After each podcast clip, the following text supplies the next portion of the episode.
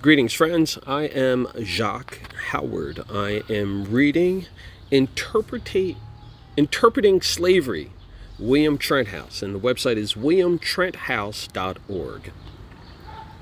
The enslavement of people of African descent and the legacy of slavery is part of the history of the Trent House, as well as our state and nation.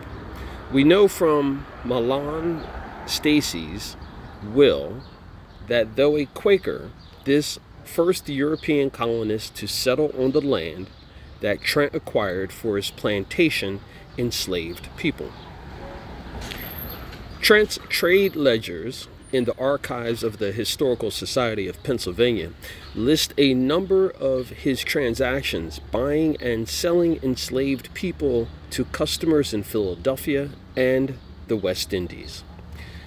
For a depiction of how this linked Trent with other prominent Philadelphians of the time, you can see another link. The inventory of Trent's estate conducted after his death lists 11 enslaved people, six men, Yaff, Julius, Boston, Harry, Cupid, and Pedro, one woman, Joan, two boys, Bob and Dick, one girl, Nanny, and one male child, Tom. Research on the subsequent owners and tenants of the house confirms that slavery continued to be a feature of the house's history. While often painful, we are continuing to learn about and present what we know about slavery to our visitors through our tours, exhibits, and programs. Our work in this area has been recognized in a National Endowment for the Humanities Project, People Not Property, conducted by Historic Hudson Valley. This project included the Trent House Museum as one of 20 historical sites interpreting slavery in the northern colonies. And you can visit the People Not Property site, and there's a link for that. The Trent House Association is also honored to be a founding partner in the Sankofa Collaborative, along with its partners, 1804 Consultants, the Stoutsburg Sourland African American Museum, and the Grounds for Sculpture. Following the collaborative's first invitational symposium in June 2017, the collaborative has held numerous workshops for wide ranging audiences with the goal of helping individuals in schools, museums, libraries, cultural institutions, and civic groups present, interpret, and discuss African American history. And there's a link for the Sankofa Collaborative as well. To help our visitors understand about slavery and its existed in colonial New Jersey. A number of exhibits are on display and discussed during tours of the house. These include mannequins representing Yaff dressed in livery as the butler and Joan as the cook in the kitchen. Displays of personal items that enslaved people of the time might well have had and use replicas of typical foodstuffs given as rations to enslaved people, along with information about deficiencies in calories and nutrients that this diet would have produced. Underway is a video discussing the challenges that the enslaved people named in Trent's inventory would have faced at the time of his sudden death. The estate remained unsettled for a considerable period, and their fate would have been uncertain determined by those who claimed ownership of them.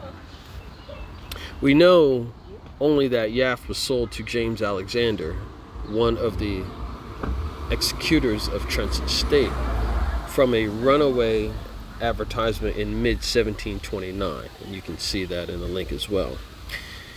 To learn more about our work interpreting slavery and presenting information on the enslaved people in Trent's household, please, there's a link, view this recent presentation given at the 2020 Small Museum Association annual meeting. And then there's another link that says what we can learn about enslaved people from one away advertisements is described in another link. Um, several years, oh, let me finish up with this saying uh, the William Trent House Museum is located at 15 Market Street in Trenton, New Jersey, 08611.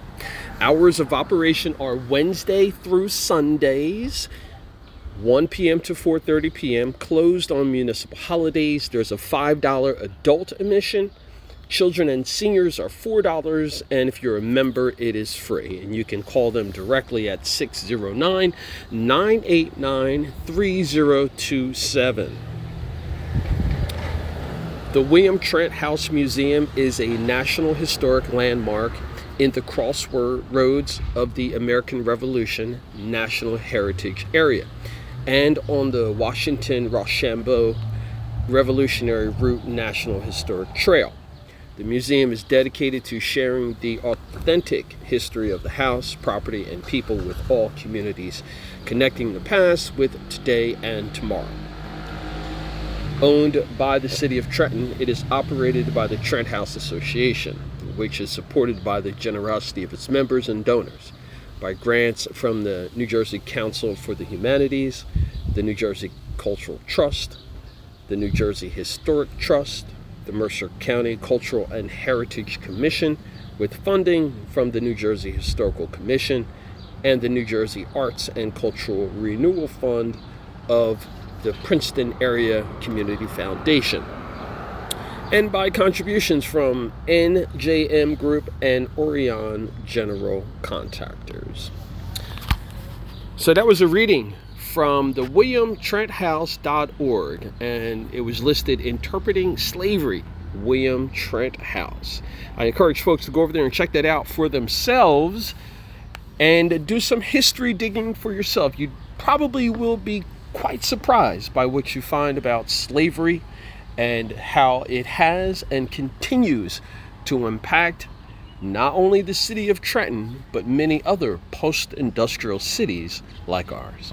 I am Jacque Howard. Remember, it is always about justice, peace, and humility.